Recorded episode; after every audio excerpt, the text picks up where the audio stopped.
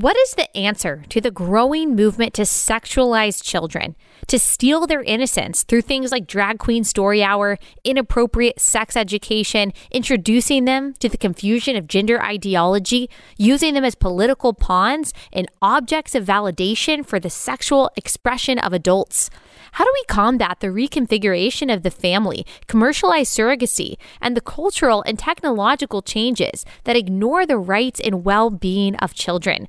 Our guest, one of my favorite guests, Katy Faust, has the answers to these questions for us. She is the founder and director of Them Before Us. It is described as a global movement defending children's right to their mother and father. She is also the daughter of two gay women. She has uh, a biological mother who is married um, to a woman and was raised by two women. And that is uh, part of the foundation for why she does what she does. She knows what father hunger looks like, she knows what it means to need a mother and a father present in children's lives to protect their well being, to protect their innocence. There is an assault on these things today, and Katy is a fighter for the rights and security of children. You are going to love this conversation. It's going to educate you, empower you, and fire you up. That is what Katy does. As always, this episode is brought to you by our friends at Good Ranchers. Go to goodranchers.com slash Allie. That's goodranchers.com slash Allie. All right, without further ado, here is our friend Katy.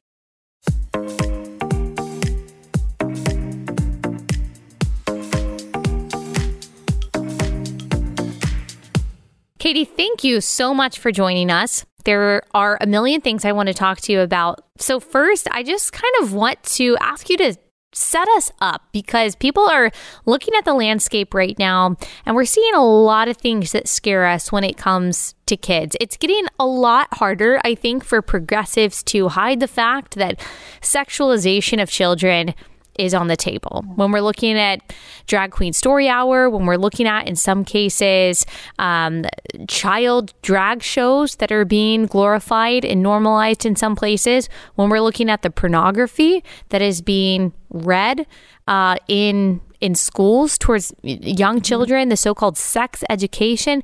Like, give us a, a, lay of the land. Tell us about the seriousness of this moment when it comes to the rights and the protection of kids. Yep. Well, obviously, sexual desire, adult sexual ident- identification has become God. And because sex is connected to babies, that means that children have become the acceptable and necessary sacrifice on the altar of adult sexual desire. Mm. And so my organization deals with that primarily in the theater of marriage and family issues. But what you're starting to see is that children are also the necessary sacrifice in many of these other areas, especially when it comes to, for example, validating adult sexual expression through early sexualization of children who are brought to these drag queen story hours or used in um, the context of a school setting to validate adult sexual expression. And for some reason, these adults see that it is necessary to have these innocent children who don't have the critical thinking abilities to uh, be able to push back and filter out what is being presented to them, right? They are seeing these children, they're functioning um, as accessories to validate adult sexual desire, sexual expression, because adult sexuality has become God. And so, of course, children are going to be brought into that. And this is harmful because children are not miniature adults, right? They don't have the same kind of reasoning capacity they are not just smaller versions of adults that are able to process through and reason through all of this. We violate their innocence. We harm their minds. We harm their bodies when we then incorporate them into this larger conversation about adult sexual expressionism, whereas there should be a firewall, a protective boundary around children's right to innocence, children's right to, for example, an intact, unmedicalized body, and children's right to life, which we're all familiar with. And of course, what we do at Them Before Us is children's right to their mother and father, regardless of adult sexual feelings, sexual expression, or sexual identity. A really good example of what you're talking about, I saw you comment on it on Twitter. I commented on it too. It was a screenshot of a pregnancy announcement by a very mm. elite private school in DC. And it is sent from what's called Manatee Teachers. I guess that's the name of mm. the preschool to Manatee families. And here is part of this email that would not have been even understood 10 years ago. Mm. Says, We wanted to take an opportunity to share some exciting news with you, though you may have already noted Mr. Powell's growing belly. Tristan is expecting a kiddo mid January, goes on to kind of detail what the parental leave will look like. And then this part I thought was really interesting and especially sad. When we do chat as a class, this email says, we will prepare the kids for Tristan's absence and explain the reason in age appropriate ways. For kids who may have associations with pregnancy and a certain gender, only girls or moms can have babies. Tristan uses the language of some boys have bodies that can have babies, and I have the kind of body that can have a baby. Isn't that cool. And then talks mm-hmm. about how this person is going to describe being transgender and basically just says, look, this is how it is. This is what we're going to teach your kids. You can repeat our language at home. And as you said, takes down that firewall of innocence, that basic understanding that kids have that, oh, women have babies, women can become moms. There's a difference between male and female, and replaces that innate clarity that they have with confusion. You said that this is kind of the sexualization of children. What do you say to someone who says this has nothing to do with sex? This is just about acceptance? Oh my gosh. You know, that was such an example of using children as pawns to validate not just adult sexual expressionism, but to validate this massive child loss that this baby is going to experience because a single woman who has been surgically and or chemically altered to appear like a man has created an intentionally fatherless child um, whose Abba is how this um, woman wants to be referred to, um, is not even going to reflect right the beauty of femininity. So there are there's tragedy for this child, and then the school is coaching parents to condition children to validate the adult sexual expression at the expense of a child who is going to be intentionally fatherless. And so it's amazing how aggressive uh, the other side is being in terms of messaging to young kids. And they're doing it at these young, young grades mm-hmm. because um, children have this, um, you know, the the trivium approach, the classical model of education recognizes that there's these sort of developmental benchmarks when it comes to um, a child's mental reasoning. And up until about age 10 or 11, they are in that grammar phase where they naturally kind of sponge in and accept in an unquestioning way whatever a trusted adult tells them. That is why you've got these aggressive educators who are seeking to introduce um, gender confusion and these uh, adult ideologies into elementary school ages. And so you look at this text sent out from the school district um, and how aggressive it is in terms of promoting this distorted worldview to preschoolers.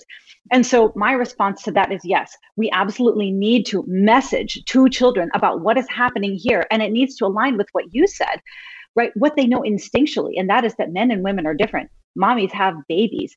Children need moms and dads. Isn't it sad if a child is going to intentionally lose their dad? It's sad, right? That the mommy thinks that she has to alter her body to be her true self, right?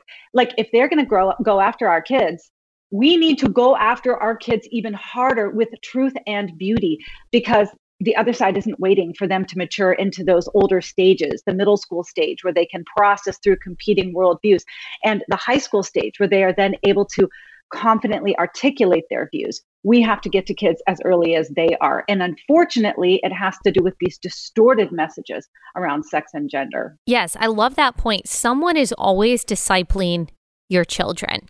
And mm. uh, secular progressives take discipleship very seriously. I think in some cases more seriously than the church, more seriously mm-hmm. than some Christian parents.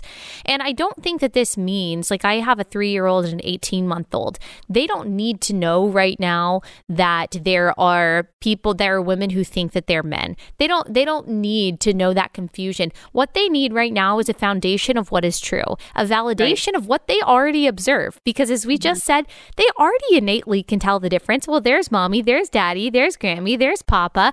That's a man, that's a woman, that's a mommy. I mean, they make these observations all of the time. Um, and to simply validate what is true, to lay the foundation of what is true. And as you were saying, eventually, you do kind of have to give them the tools to combat then the perversion of that mm-hmm. um, that they see. But you're absolutely right. It's happening at younger and younger levels. And there does seem to be this perverse motivation of needing child's affirmation of adult sexuality. But why do they need like in, in from from mm-hmm. your perspective? Why would an adult need the validation of a four year old? I mean, that's really sick. Yeah, well, obviously, it's our self obsession, right? This idea that the most important thing in the world is self or sex or maybe safety, as we saw in COVID, right? And so when that becomes your ultimate good, right? When that is the ultimate thing, then everything else must bow down to that ultimate thing. And so we're worshiping the wrong God. And the world is telling these adults to worship that God. We just have to make sure that our children are not participants, willing or unwilling, in their worship. So I love what you're saying about um, sheltering your kids. I'm actually in the middle of book number two called Raising Conservative Kids in a Woke City because I'm passionate about two things. I'm passionate about protecting the rights and well being of children of the world, and I'm passionate about my children. I am passionate about making sure that my children are not consumed by the woke machine. And the reality is that you can do that as parents, even when everything is against you, your neighbors, your school district, right? So maybe your extended family, maybe even uh, the church community you go to is being infected by wokeism. And what you're saying about that, those early years is exactly right. Your job in those early years is to saturate your children in truth and beauty right? They're already seeing the world as it is. You name it and then you explain why moms and dads are different and why it's so good like why mommy has a baby in her belly and how incredible it is that mommy's bodies can do that but daddy's bodies can't you know how moms and dads they go to the same bedroom at night but you know when the cousin comes over with her boyfriend they go to two different rooms mm-hmm. at night i mean like, you're just narrating their world to bring out the beauty of the world and also the truth, right? In those early years, in the elementary school years, part of their world is going to involve situations that are broken, situations that aren't ideal. And then you explain that to them in the context of truth and beauty. But one of our rules is in those early years, in those elementary school years, we filter out aggressive adults. We filter out worldviews that seek to evangelize our children into that brokenness. But then when they get to middle school, that is when we begin what we call the great equipping, where we introduce them to those competing worldviews because we want them to know that there are answers and they can get those answers from us. All right, quick pause to tell you about our first sponsor, and that is Eden Pure. We love Eden Pure in our house. They make an air purifier that we love. We have several of them around our house, and we really do think that it makes a difference. I'm actually kind of sad when I'm talking about this because I took my Eden Pure air purifier. You can plug it right into your wall. It's super lightweight, doesn't take up any floor space to Atlanta because you can travel with it. And I took it to Atlanta and I was like, I will plug it into the wall in my hotel room because that's a great idea. I want pure air everywhere that I go. And I left it there and I'm super sad about it. That's how much I love these air purifiers. And I think that they make a huge difference in killing bacteria and viruses and bad odors is that I traveled with it because that's what I love to do and I left it and I'm super sad. But that's okay. We have several more in our house because we think that they work so well. So go to EdenPureDeals.com. That's E D E N PureDeals.com. If you use my discount code Allie, you can save $200. That's three Thunderstorm air purifiers for under $200. There's more than 250,000 of these sold. And if you're watching on YouTube, it doesn't look anything like that. So I have no idea why we have those pictures, but you should still go to EdenPureDeals.com. Use code Allie for that discount. That's EdenPureDeals.com. I have so many thoughts about what you just said.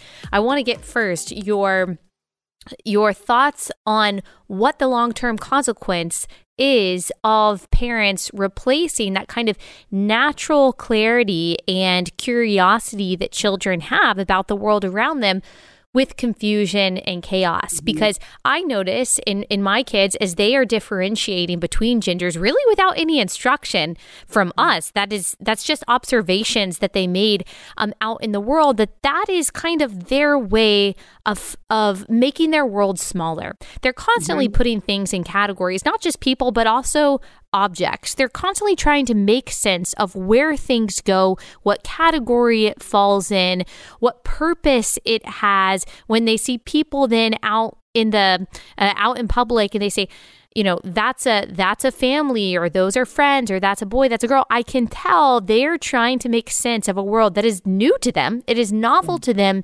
Make sense. They're trying to fit it into context that make it smaller and make it more chewable for them.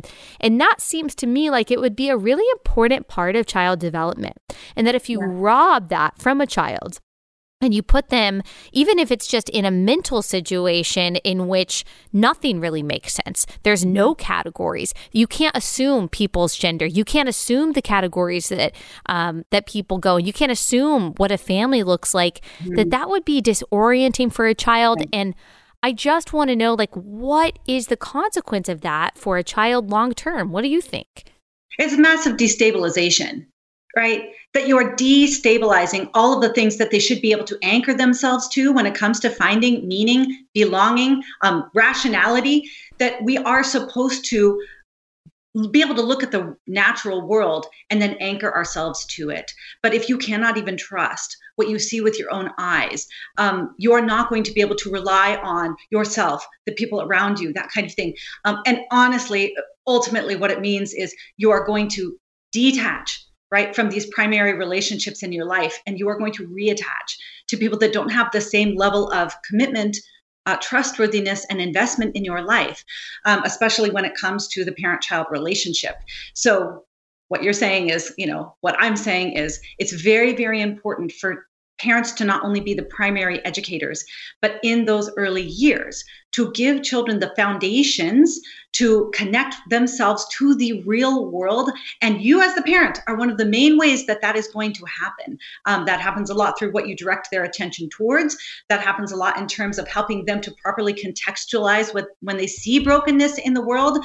Um, and ultimately, it is going to serve the purpose of reinforcing their relationship and their trust in you, which is exactly where it belongs. Mm-hmm. You mentioned uh, a couple minutes ago filtering out those aggressive adults and aggressive influences that are either seeking sexual validation in children in the name of um, inclusion and tolerance. That's typically how it goes, or those who are trying to indoctrinate your children with things that are wrong, um, and then equipping them. And it just reminded me of something that I read on Twitter a while ago. I don't remember who initially said it. Maybe it was you. It sounds like something that you would say is that groomers look for gaps. Uh, mm. Groomers don't just look for who is the weak child, who is the vulnerable child, who is prey, but where is the vulnerable prey? Where is the fatherless child? Where is the child with absentee parents? Where is the child whose parents are more concerned about fitting in with the mainstream culture or being called a bigot than they are protecting a child from predation? Groomers look for gaps. And so, what wow. I'm hearing you say is that from an early age, parents are to be standing in the gap. And if you're not willing to do that, come what may, then you have abdicated really your God given role as a parent. I didn't say it, but I'm going to start. Yeah, because it's, it's great. Absolutely, it's so true. And I think that you know, in our world, like when I grew up, you know, I'm a Gen Xer, and so the big panic was like strangers on the street abducting your kids. Mm. Um, that is not generally where the battleground is today. The battleground is it's an information battle. It is a battle of authorities like who is your authority? You know where do you get your information from? And the gaps right have got to be addressed when it comes to worldview when it comes to what you think. Um, you know when it comes to my kids uh, maybe they can't refute everything that a woke teacher says but we have filled in the gaps enough mm. for them to be able to spot a lie right they know enough that when a, a woke teacher says something about um, you know, the evils of capitalism. They know enough to say something's not right there. Hmm. And where do they go? To me and their father. Yeah. And they say, you know they my teacher said something about capitalism you know and that being the instrument for poverty. Um, but that doesn't sound right because i think that you mentioned that you know we have like decimated poverty in the last 40 years and i thought you said something about the connection between but what is that right? So like we have got to fill in the gaps for our kids so that they are not prey for adults that are going to lie to them in all of these different areas um, because there are distortions abundant, unfortunately, today when it comes to biological reality, economic reality, historical reality. You, parent, fill in the gaps so that they are not vulnerable to adults who would seek to prey on them, whether it's for just ideological indoctrination or something even more nefarious. Mm-hmm. You're telling your kids, yes, what to think in a lot of cases, but also how to think so that maybe you haven't covered every single possibly potential, you know, talking point from the left. But like you said, when they encounter one, they at least have the ability to say, hmm, you know what? She said this, but what about this. That's really, you at least want the gap. You want the pause to where they don't just automatically take it in because someone in authority suggested it, but they are willing to ask you, they're willing to read, they're at least willing to dissect it, giving them that tool of discernment after laying the foundation of clarity is what sets them up, as you said, to be able to combat those lies. And we mm-hmm. hear, you know, I, I remember there was an article a couple years back um, from this Harvard professor saying, that parenting or homeschooling is authoritarian. It's authoritarian because mm-hmm. parents are uh, telling their kids what to think. Look, everyone is telling kids what to think. Everyone is mm-hmm. telling kids what to think. The only question is what? There is no yes. neutral institution. The question is who has the right to tell a child what to think and how to think? Secular progressives apparently think that it's them, that the parent doesn't have a right. And that mm-hmm. example that you just gave of a son coming back to you and saying, Hang on, mom and dad, didn't you say that? That's exactly what they're trying to prevent, especially when it comes to something like gender ideology. So ultimately, all of this comes down to the question to whom do children belong? To whom do they belong? At, you can talk about curriculum, you can talk about medical decisions, but first you have to answer the question to whom do children belong? And our answer to that question is children belong to parents. And from a children's rights perspective, that's really important because we have studied family structure for decades. And we know that parents, children's own parents, are statistically the most invested in, protective of, and connected to their kids. That is why they have a right to direct their education. That is why they have the right to make medical decisions. Um, quick story. My kids um, are all very different. I've got four kids. They're all awesome. They're all teenagers right now. Teenagers are awesome. Don't let anybody tell you that they're not. But um, you know we i live in washington. Washington is nuts. Washington is insane. And washington says that at 13 your child ha- can direct their own medical care. And there is a requirement for the parent to leave the physical exam when your kid is in the room with the doctor. And so I told my daughter ahead of time, we were going in a year ago for her um, physical exam, her sports exam, so that she could play sports. Um, and I said, FYI, the doctor is going to ask me to leave, but that is your decision. Do you want me to stay or do you want me to go? And she said, I got this, mom. And so we get to the medical, like the the doctor's appointment. We kind of go through the height, weight, all of this medical history, and then he goes, "I'm going to have to have you step out now, mom." And I said, that's my daughter's decision. Honey, what do you think? And she goes, Oh, it's okay, mom, no problem. So I step out. A minute later, he lets me back in, right? And in the car, I was like, Well, what happened there? And she said, Well, he shut the door and he looked at me and he goes, So, how many sexual partners have Ugh. you had in the last year? And she goes, I haven't had any. And he's like, Oh, hmm. you know, kind of like, Well, it's, you know, too bad. You can really be honest with me. And he goes, Well, Uh, have you done any drugs or are you drinking alcohol? And she goes, no, I'm not. And he goes, okay. And then she said, let me ask you a question. If I were having sex or if I was using drugs, would you tell me to stop? And he goes, well, only if it's a problem. And she goes, isn't it always risky for mm-hmm. teenagers to be having sex and doing drugs? And he said, well, sometimes there's something that we can do to help them.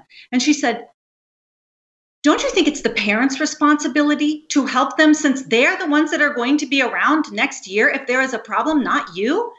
And he just said, I think we're done here. And he opened the door and he let me come back in. Wow. Right. So that is an example of a parent. I mean, I've had plenty of parent fails. I have had times where my kids feel unequipped, but she was exactly right. It is parents who are the most invested. It's parents who should know that information. It's parents who should be having those conversations because it is parents who actually care. And we had never met this doctor before. He didn't know her name an hour before we got to that appointment. I am the one that is invested. I'm the one that has been there forever, right? I am the one that cares about where she's going to be t- two years from now, 12 years from now, 20 years from now, right? So ultimately, all these questions come back to to whom do children belong? It is not doctors, it is not schools, it is not educators, it is not the government. Yeah. It is the parent. And so first we have to get that question straight. And then honestly, all of the rest and all the right answers and all of the training are going to flow from that. All right, this next sponsor is perfect for these uh, for this episode, for this conversation, and that is Covenant eyes. So, you guys know we live in a pornified culture. We live in a sexualized culture, and the age that kids are being introduced to pornography is unfortunately getting younger and younger. Just with access to technology, it's easier than ever for kids to see things that they really shouldn't see. And also, this is true for adults as well. It's easier to access images that are bad for your heart, bad for your mind, bad for your eyes. Um, and so, we need to do everything that we can to protect our children and then also to hold the people in our lives accountable to make sure uh, that we are filling our mind and our hearts with what is lovely and pure and excellent, all of that um, Philippians 4, all of those characteristics that we know should be characterizing our thoughts and the things that we consume as Christians. And that's why Covenant Eyes exists. It's a software to block porn on your devices, on your children's devices. It helps you model online integrity for your kids by using accountability on your devices as well. And so go to coveyes.com slash Allie. That's C-O-V-eyes.com slash Allie. And you will get uh, this software for free for 30 days using my link. That's coveyes.com slash Allie there was um I don't know if you saw it and I don't know if I have it. Oh, I do. Okay, this reminds me everything that you're saying is exactly correct and so good and I think about it all the time with pushing gender ideology and there was this uh, delegate for Virginia, Elizabeth Guzman, who said that she is introducing legislation or has introduced legislation to uh, expand the definition of child abuse in the state of Virginia to include parents who are not affirming of a child's gender identity, meaning that those parents can lose custody, as has happened already in multiple places in the United States, if they say, okay, you know what, I don't want my 13 year old to go on cross sex hormones. Um, they can actually have their child taken away. That child can be placed into the hands of the state. Um, we've already seen the consequences of that. I don't know if you know who Yaeli Martinez is, a young child that was in California who was taken out of her mother's custody because of the recommendation of school psychologists, bounced around to different group homes because her mom wouldn't uh, affirm her male mm-hmm. identity, ended up throwing herself on the train tracks and committed suicide because she was taken away from the only person who cared about her. And so, like, and I guarantee you, none of the teachers or psychologists or the doctors or the CPS workers showed up at that little girl's funeral because at the end of the day, they didn't care. That's the consequence of separating a child from their parent for the sake of ideology. And uh, ultimately, again, that comes back to to whom do children belong? And the school is saying they belong to us. We can craft, we can hide, we can cultivate this alternative identity.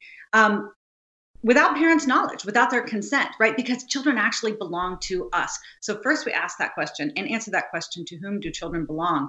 Um, and if we get that right, and that is they belong to parents, then you can look at that situation in California where Gavin Newsom is saying we will be a sanctuary state, you know, for children who want to gender transition and emancipate themselves from parents or um, put our finger on the scale of a custody battle between two parents whose child uh, identifies as the opposite sex.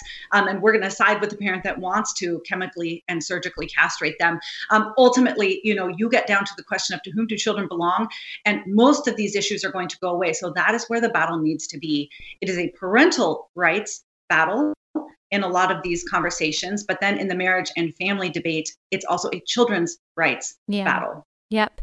And unfortunately, as as you know, and we'll kind of talk more about um, what this is and like how we kind of approach this. There are obviously biological parents who do a bad job. Like I'm thinking of that family that was highlighted by Fox News just a couple months ago. This little girl whose parents said, "Oh yeah, from the time that she or they said he was 18 months old, like he knew that he was a boy and transitioned him into a boy." And Fox News highlighted this as like awesome and great and wonderful. I mean, these are biological parents obviously doing uh, uh abdicating their responsibility. Then there was, I don't know, an even more disturbing story, if you can imagine it. I saw it on Twitter it was originally highlighted by Libs of TikTok, this uh, this pub in Eugene, Oregon called Old Nick's Pub. They were having a child drag show, and this little girl, she's 11 years old. Her name is Vanellope. I will link the thread so people can look at it.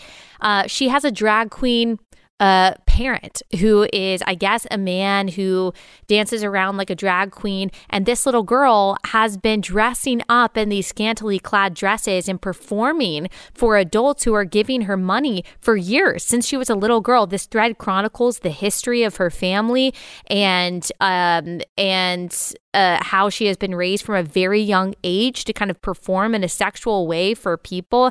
And this pub is defending themselves, saying, It's weird that you guys are sexualizing her. We don't see it sexually. Everyone else who is saying that they have a problem with this, this pub is saying is sexualizing her. This mother isn't sexualizing her. The people giving her dollar bills aren't sexualizing her. It's the people who have a problem with it. This is just about acceptance and love. And I'm looking at this, I'm like, well, this girl is actually being sex trafficked. She's being sex trafficked from a young age. That's what's happening.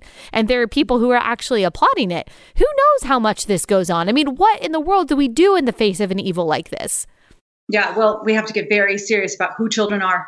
First, we figure out who children are, um, what they need, what they deserve, what they have a right to. And yes, there are negligent um, biological parents out there, they deserve our condemnation. But when it comes to child thriving, um, we don't have to guess at what it takes for children to thrive. Mm-hmm. Um, and that is, whenever possible, their own mother and father married and raising them together for life. Um, I we have to get that right right? First we have to understand kind of the concrete what does it mean to be a human child? What do human children need? Um, they need that mom and dad in their life. They need protection from sexualization. They need protection from adults who would seek to exploit them. Children are vulnerable and part of the role of adults is to be an umbrella against all of the different ways that the world would seek to victimize them. And unfortunately, we have messages um, going to parents these days that says, no, actually, that kind of exploitation is liberating for kids. So there is a huge role to play here. Uh, not just for thinking adults, but especially for Christian adults, um, Christian adults who are mandated with child protection, Christian adults who are warned against participation in anything that would cause little ones to stumble. Mm. Um, and so there really is a place, especially for Christian adults, to step into this public debate and start to advocate on behalf of children, even if their own parents get it wrong. All right, so I'm not telling you guys about a sponsor. I'm telling you about the sticker that I told you about at the end of yesterday's episode. We've got a sticker just in time for Halloween to celebrate one of the only deaths that I think is worth celebrating, and that is the death of Roe v. Wade, which was responsible for the slaughter of tens of millions of innocent image bearers. And so I wanted to create um, a sticker that celebrates that, to celebrate the advocacy of 50 years of pro lifers and the goodness of God to show us mercy and justice in that way. And so grab yourself a sticker to celebrate. Our awesome design team here at Blaze TV created it, and it's just perfect. I think I will be putting it on my laptop as soon as I get mine in. It's only five bucks, so we will link it in the description of this episode, whether you are listening or watching. So check it out. Um, I'm sure that you saw a couple days ago, everyone was reacting to this clip uh, by a person, or the person in it is named Dylan Mulvaney. This is a guy who says that he is not just a woman, but a girl, even though he is a grown man. And he plays kind of like a caricature of what he thinks, I guess, like a 12 year old girl is, but has tens of millions of followers on TikTok and Instagram. And Ulta platformed him, as well as another guy who thinks that he is a girl, to talk about girlhood. And one of the things that he said, I reacted to it on Monday, is that he wants to be um, a mom one day and that he totally can. Now, people know my thoughts on this. Give us your unfiltered reaction to not just that statement, but what it would actually look like and mean for a child if this person does become a parent believing that he is a woman. So I, I always begin answering these questions with first we get down to what does the child need? What is what do they have a right to? Because once you understand that once you can begin with the child most of these other questions answer themselves. So children are made from a man and a woman right? It takes a man and a woman to make a baby. Yeah. Those two adults are statistically the adults who are most likely to ensure that they are safe and loved. Like I already said, you know, those two adults statistically are the most connected to, invested in, and protective of them. So if we really believe that children deserve to be safe and loved, we will advocate for both biological parents raising them whenever possible. Those two adults also grant something to children that they and that is their biological identity. Um, whether it's an adoptee or whether it's a child created through sperm or egg donation, many of those kids go on to have protracted searches to find their birth mother or their birth father because it's very hard to answer the question, Who am I? If you don't know whose am I. And so when it comes to the children created through these third party reproduction scenarios, it greatly impacts their identity. The largest study that we have on children created through sperm donation um, shows that they suffer disproportionate levels of identity issues and struggles because being intentionally separated from a biological parent creates distress and confusion to the point where they then are more likely to um, battle substance abuse and delinquency in several areas. Um, and then finally, defending this fundamental child right to both biological parents will grant children the perfect gender balance in the home which maximizes child development because moms do things that dads don't do and dads do things that kids that moms don't do and kids need both. Um, that when you have a mom and a dad in the home kids will have this well-rounded development. Um, they will have their fine motor skills honed by mom. They'll have their gross motor skills emphasized by dad. They will have a mom who's tends to focus on her, their immediate emotional well-being and equality. They will have a dad who tends to push them to their limits and teach them abstract standards of right and wrong. And um, so like it is this amazing design. So what happens when a single man whether or not he pretends to be an adolescent girl what happens when a single man decides that he can have a child on his own? Well he is always going to separate a child from a biological parent. So they are going to be absent one adult who statistically is going to the most be the most connected to, invested in, and protective of them.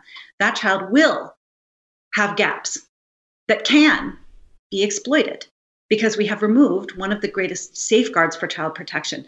Number two, that child is going to suffer the identity struggles of not knowing who their biological mother is presumably, this man would also rent the womb of another woman to gestate the child, because no matter how much you identify as a woman, you cannot identify yourself into having female reproductive organs necessary to create a child.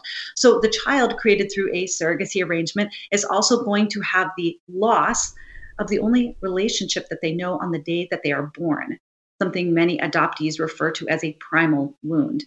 And third, this child is going to suffer mother loss. They're not going to have a woman in their home raising them. And then, in the case of this transgender man, um, they are going to have a distorted picture of femininity because even though he calls himself a woman, even though he identifies as a woman, even though he I don't want to say dresses like a woman because I don't know women that dress like he does. I, you know, I don't walk around in a little tube top and a pleated skirt and a in, bow, in my house. And I don't um, know a woman who acts like that either. I mean, again, maybe yeah. some six year old girls, but anyway. Right. And so he has the brain and the body of a man. He will interact with his child like all men do, because men interact with children not based on how they dress, but based on their brain chemistry, based on their body structure. Their physical bodies actually drive the way that they interact with children. And if he were to have a child, um, they would have the picture of a woman in their life but they are going to be interacting with that woman the way that men interact with children. And so, one of the main, one of the most incredible things about having a male parent and a female parent is children have the opportunity to interact with both halves of humanity. Um, and, you know, I, I quote in my book um, children's rights champion Bobby Lopez, who was raised by two women. And he said, you know, gay, he also um, identified as gay for many years. And he said, you know, kids that grow up with a mom and dad, especially even gay kids that grow up with mom and dad, they don't understand how lucky they are because you learn so much. You're socialized so much by having a female parent to interact with and a male parent to interact with. Because I did not have a male parent, I did not know how to interact with other boys, other men in my life. I was just the social pariah. I had no markers. I had no way to engage. I was so awkward around men because I never got the practice of interacting with a man in my home. And so if this guy has a child not they're not even going to have a male parent that they can identify with and say this is what it's like to, inter- to mm. interface with half of humanity because he's not even properly representing one half of humanity. And biologically he will be absent a female representation of half of humanity too. So what this is is this is a um, this is a massive trade right? This guy dylan gets his validation and this kid loses nearly everything that they have a natural right to and that they need for proper development. Yeah. And in some cases, I do think that having a child is an attempt to affirm their so called gender identity. I saw, I follow this account. You might follow them too. It's called Males of Reddit. And it takes screenshots of the like the subreddits of um like male to female transgender people and just the different things that they think femininity is and wanting affirmation. And one post that I saw, which is a pretty common theme, basically saying that when they have a child or when their partner has a child, they are going to do everything they can to induce lactation so that they can attempt to breastfeed their child. And one of the comments said, This is this could be one of the most affirming things I will ever do. So, I mean, that makes just breaks my heart thinking about that. But again, we have another example of adults seeking the validation of children in order to affirm their sexual expression. Um, and I just can't imagine what the long term consequences for society as a whole will be. I mean, those chickens have not come home to roost fully yet. No, we have, we already have such um, robust data on other forms of not as extreme child deprivation when it comes to family structure, even just no fault divorce where the child probably still has contact with both mom and dad, where they probably have representations of both halves of humanity in their life, even though it's not every day. Even no fault divorce has devastated children when it comes to their physical health, their mental health, their emotional health, their academic health, their future relational health. And that is mild compared to the total destruction of and alienation of a child from one biological parent, and then the distortion of the parent in the home when it comes to representing the half of humanity that the child needs to um, engage with if they're going to be able to develop those healthy social interactions later in life. So, this is 100% the experimentation on children, the use of children as accessories or tools for adult validation. You can also see those kinds of responses um, when you look at men who have transitioned to women who are seeking to have um, wombs implanted in them, um, womb donation. Um, and they're not doing it necessarily because they want to um, have a child. That's secondary to the experience, right? And the validation that they would get from having this female experience, right? It's mm-hmm. not primarily about the baby, it's about um, their own validation for their sexual expression. And of course, of course, it's kids who have to pay the price. All right, next sponsor is Good Ranchers. They've got an awesome deal going on right now through the end of the month, and that is with your order, you get $30 off plus two free pounds of chicken if you use my link, goodranchers.com slash Allie. If you haven't gotten your box of Good Ranchers meat yet, what in the world are you waiting for? We are talking about all American meat. They've got awesome seafood. They've got awesome chicken, pre-marinated, non-pre-marinated, also no seed oils, and they're marinated anymore. Isn't that awesome? They've got steak. They've got ground beef. We eat their meat every night because it's so high quality. It's so good. It makes our life easier. Shows up to your front door on dry ice. You stick it in the freezer. You've got at least one part of your meal accounted for every night. I absolutely love it. And I love the people go listen to my interview with the Good Ranchers owners because you'll see what I mean. This is a company that you want to support. So go to goodranchers.com slash Allie. You'll get $30 off plus two pounds of chicken with your order. That's goodranchers.com slash Allie. Make sure you subscribe. Get a box of meat every month. That saves you a lot of money too. Goodranchers.com slash Allie. Goodranchers.com slash Allie just a reminder to people is that this is all, in addition to just kind of being a sign of the times and the evil spirit of the age that we're in, this is also a huge money making industry. And it's really hard to create these lifelong slaves to the medical industry from, you know, childhood on if you have a parent who is interfering. So, it mm. really all does kind of just work together. Um, to end the conversation. There's a million other things I could talk to you about. Let's wade into even more, perhaps, uh, controversial territory because we haven't had an opportunity to discuss this yet. And that is uh, my colleague Dave Rubin and his announcement that with his uh, with his partner that they are welcoming, have welcomed. I'm not really sure. Um, two children. Now I have to, you know, I have to caveat this. I've I've, I've talked to Dave. He is I've met him multiple times. Greatest interviewer in the business, kind person. Husband is so kind. Um, I mean, from everything I know, great people that to me my response to this saying that you know this is not something i can congratulate or celebrate has nothing to do with that but everything to do with part of what we talked about today the belief that children have a right to a mom and a dad and what i think is the exploitation that is inherent in this mm-hmm. um, surrogacy process and what i want to get your response to is that but also a lot of conservative organizations saying, you know what? we're happy. Let's celebrate. Let's accept. We love life. Life has already been reproduced in this case.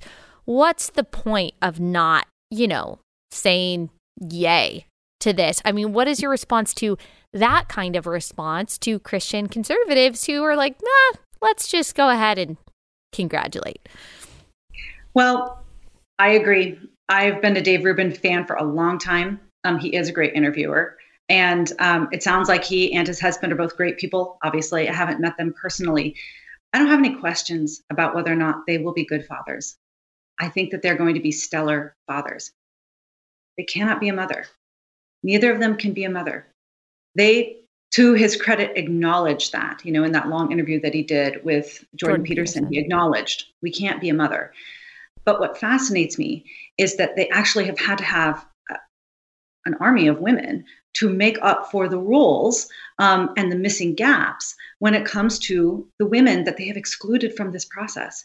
So they have purchased the eggs of a couple different women throughout their different surrogacy attempts. Um, they are renting the womb of two different women, um, and, and, there's been previous attempts as well. So they have paid several different women for their wombs. Um, they've purchased the breast milk of several women so that they can have their two industrial freezers of breast milk so that the baby can um, benefit from not being formula fed. They are going to have night nurses. They're going to have grandmothers. They are, you know, obviously Rubin is very close to his sister, who he asked if she would be the surrogate and the genetic mother, or at least the genetic mother um, of the child. Their uh, endeavor to create intentionally motherless children has to borrow from the parts from the female specific parts of several different women eggs, womb, breasts, and even the physical presence. Um, biology has made it very difficult to create motherless children, um, and only our modern technologies and a lot of money are able to make it possible. Um, it's fascinating to me that Rubin, in that conversation with Jordan Peterson, had a discussion about why they didn't adopt. And he said, Well, there's just something so special about a genetic connection and mm-hmm. you know peterson absolutely validated that right when you look at your kids and you can see not just your spouse or yourself but your own parents or your siblings you look at that and you say that is so precious and that's why dave and his husband david decided to each have a genetic child because there was something they acknowledged that was very special about seeing themselves reflected in their child. Now, the amazing thing about this is all of this makes plenty of sense if all that matters is what adults want. But all of this is a very obvious violation of children's rights and well beings when you look at it from the child's perspective. Children long to know the biological identity of the woman whose eggs they purchased. They are going to bond and have bonded with the woman that is gestating them. It is her body, it's her milk, it's her voice, it's her smell that will soothe the child after she's born. In fact, I've read testimonies of gay men who have procured children through surrogacy who cannot get the baby to calm down, even though you know they are the genetic fathers and only when the surrogate comes over and holds the baby does the child calm because oh, they have an existing relationship, relationship that just puts a lump in my throat yeah, like babies know their birth mothers, even though they may not be genetically related to them. Um, babies long to be loved by a woman. Part of the things that we do at Them Before Us is we catalog the stories of children who had two moms or two dads. They don't just want generic love, they want maternal love and paternal love. And you can see this in what we call father hunger and mother hunger. Children who are well loved by two dads very often experience mother hunger, where they will go around to the women in their life, their aunts or their grandmothers or the nice women at the daycare, and say, Will you be my mother? How about you? Will you be my mother? And um, sometimes, you know, I follow these chats of gay men who have children, and they'll say, Gosh, it's so weird. My kid has hit that stage where she's starting to call every woman mommy. And it's like, there's no mommies in our world. Like most of the kids that we have around us are kids with the gay dads too. But something inside of them longs to be loved by a mm-hmm. woman. And so all of these arrangements, right? When you look at it from the perspective of a child, they're losing the genetic connection, right? Where the adults say, well, biology matters for me, but it cannot matter for thee. Mm. They're losing the connection to their birth mother, right? The person they're bonding to. They're losing the maternal presence in the home that they will probably long for every day. Um, and it's an injustice and we can celebrate that these two babies that are born that their life is good and wonderful and valuable but we cannot endorse and we cannot promote and we cannot validate and we cannot legitimize processes that create intentionally motherless or fatherless children children who will likely go through the rest of their life with a lifelong mother wound or father wound let me tell you guys about Patriot Mobile. If you're like me, you want to stop sending your money to companies that hate you. You want to stop supporting people that do not support the values that you are fighting for, right? So, why not switch your cell phone provider to Patriot Mobile. They are America's only Christian conservative mobile phone provider, and they are a force for conservative values. So you know when you are paying them that your money is going to the right people and the right causes rather than sending your money to these companies that are then funding the politicians that are trying to take your rights away. I mean, it's madness. So let's support these companies like Patriot Mobile. They've got the same nationwide coverage as the major carriers because they use multiple major networks. There are special discounts that are available for veterans and first responders, but everyone who uses my offer code Allie when you go to patriotmobile.com uh, slash Allie gets free activation. So patriotmobile.com slash Allie, use offer code Allie, or you can call 972-PATRIOT. That's patriotmobile.com slash Allie. So, that genetic component, as you said, matters when a parent is looking in the face of their child, but they're saying in this case that that genetic connection does not matter if the child is trying to look into a face of a woman and find themselves. Um, yeah. And I had never really thought about it exactly like that. But as you said, we don't often look at these situations from the perspective of the child. And I have Christians Christians every every time I talk about surrogacy or every time I talk about this, um, say that I am wrong, that I am mean for being against this? Why can't I just be happy? Well, aren't you pro life? Isn't this just bringing um, gay people and gay conservatives into like the pro family movement? Don't you want them to experience that? Why can't you just celebrate this? Why? Uh, why are you so hateful? And they are never thinking about it from the rights and the well being of a child. And they've also sometimes bought into I talked about with Dr. Brad Wilcox, the family diversity myth that uh, the more people, or as long as you're loved, you're fine. Or, hey, in polyamorous relationships where you've got three or four parents, whatever, that's just more people to love you. And so they mm-hmm. just kind of delude themselves into what we've been indoctrinated to think that love is love. And so the love of two dads is the same thing as the love of your biological mom. And the science just says otherwise. Well, and the stories of kids say otherwise. You know, chapter seven in our book is all about third party reproduction. It's all about children created through somebody else's sperm and somebody else's egg. And we put about 30 stories in there. Read it. I dare you. I dare you to read in their own words how these technologies, how the intentional separation from a genetic parent impacted their sense of identity, their feelings of commodification, the, the discomfort that money changed hands over their conception, their, their, the eeriness that they were treated like a build-a-bear, a human build-a-bear, right? Like read their stories. This is not a case of, um, you know, love does not make a family. And when it comes to these kids and what it is that they're thinking about when they're looking at their own life, that we know what children need to be safe and loved. We know the major components needed for a stable identity when it comes to their development. And it is, whenever possible, their own biological mom and dad raising them. And on the topic of surrogacy, you are right that what we need to be as conservatives is we need to be the pro child party. That is what we need to be. We need to be the party that not only defends children's right to life, but children's right to their mother and father. And on the topic of surrogacy, that violates both. Um, surrogacy always involves IVF. IVF is not child friendly technology. Only about 7% of lab created babies, babies created in vitro in glass, will be born alive. The majority of them are going to be discarded, spend their life in a freezer, deemed um, non viable. They won't make the grade, the wrong sex.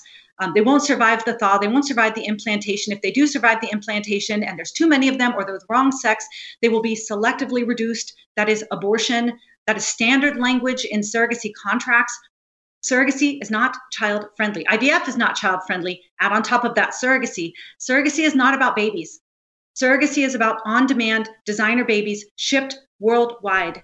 It is the commodification of children and any conservative and especially any christian has to stand against this um, we have all of chapter 8 in our book about surrogacy read it become an expert and start to fight against it Yep. And most people simply have not thought about it. They just haven't thought about it. That was true of me a few years ago. I hadn't thought about this. If you had asked me what I thought about it, I would be like, ah, yeah, I don't know. Sure. I just, and mm-hmm. it's funny. A lot of people, um, just because they haven't thought about something, they assume that people who care about it are wrong or making a big deal of it. But I just encourage you, if that's where you are, I understand because I've been there. Just take some time to educate yourself, especially through Katy. I've also had, if that comment about IVF shocked you, because I find that it does shock a lot of a lot of people, a lot of Christian conservatives, go back and listen to, of course, my episode that I did with Katy last year, but also I've done a couple episodes with Jennifer Lahl. She talks about some of the ethical problems with IVF. And of course, this is not to say that you who have used IVF aren't a wonderful mom or a wonderful dad or that your kids are not valuable, made in the image of God. That's not about that at all. It's asking the questions that Katy asks so well. What is the right of a child? What is best for the child, not just what does mom and dad want or what do two people want um, so thank you katy how can they find you and support you and learn more about this subject that maybe they had never really thought about well, my nonprofit is Them Before Us. So you can go to thembeforeus.com. Um, go to the bottom, subscribe, stay up on everything that we've got going on there. Um, this absolutely is the battle. We have to get this right. Um, there's so much moral confusion, even among the right, even among Christians, when it comes to alternative family structures. Um, I think that we have, in many ways, the alarm has gone off in terms of the sexualization of children. Thank God. And we are willing to speak up and stand up and advocate on their behalf. We also need to bring that kind of fire into the debate about marriage and family because children are being victimized um, in these conversations, often under the name of love and tolerance and acceptance. Um, and it's just unacceptable. Children are precious. They have rights and they need and deserve adults who are willing to stand up and speak on their behalf. Yes definitely support them before us. Go check out their resources. They've got a lot on their website, but also make sure that you read their book. Katy is an awesome follow. I love Katy, and just what a fighter you are, and how you have helped me and educated me so much and inspired me um, on this topic over the last couple of years. I'm just so thankful. So, thanks for your courage and thanks for your clarity in continuing to equip people to stand for the things that matter. Yeah, thanks so much for having me on.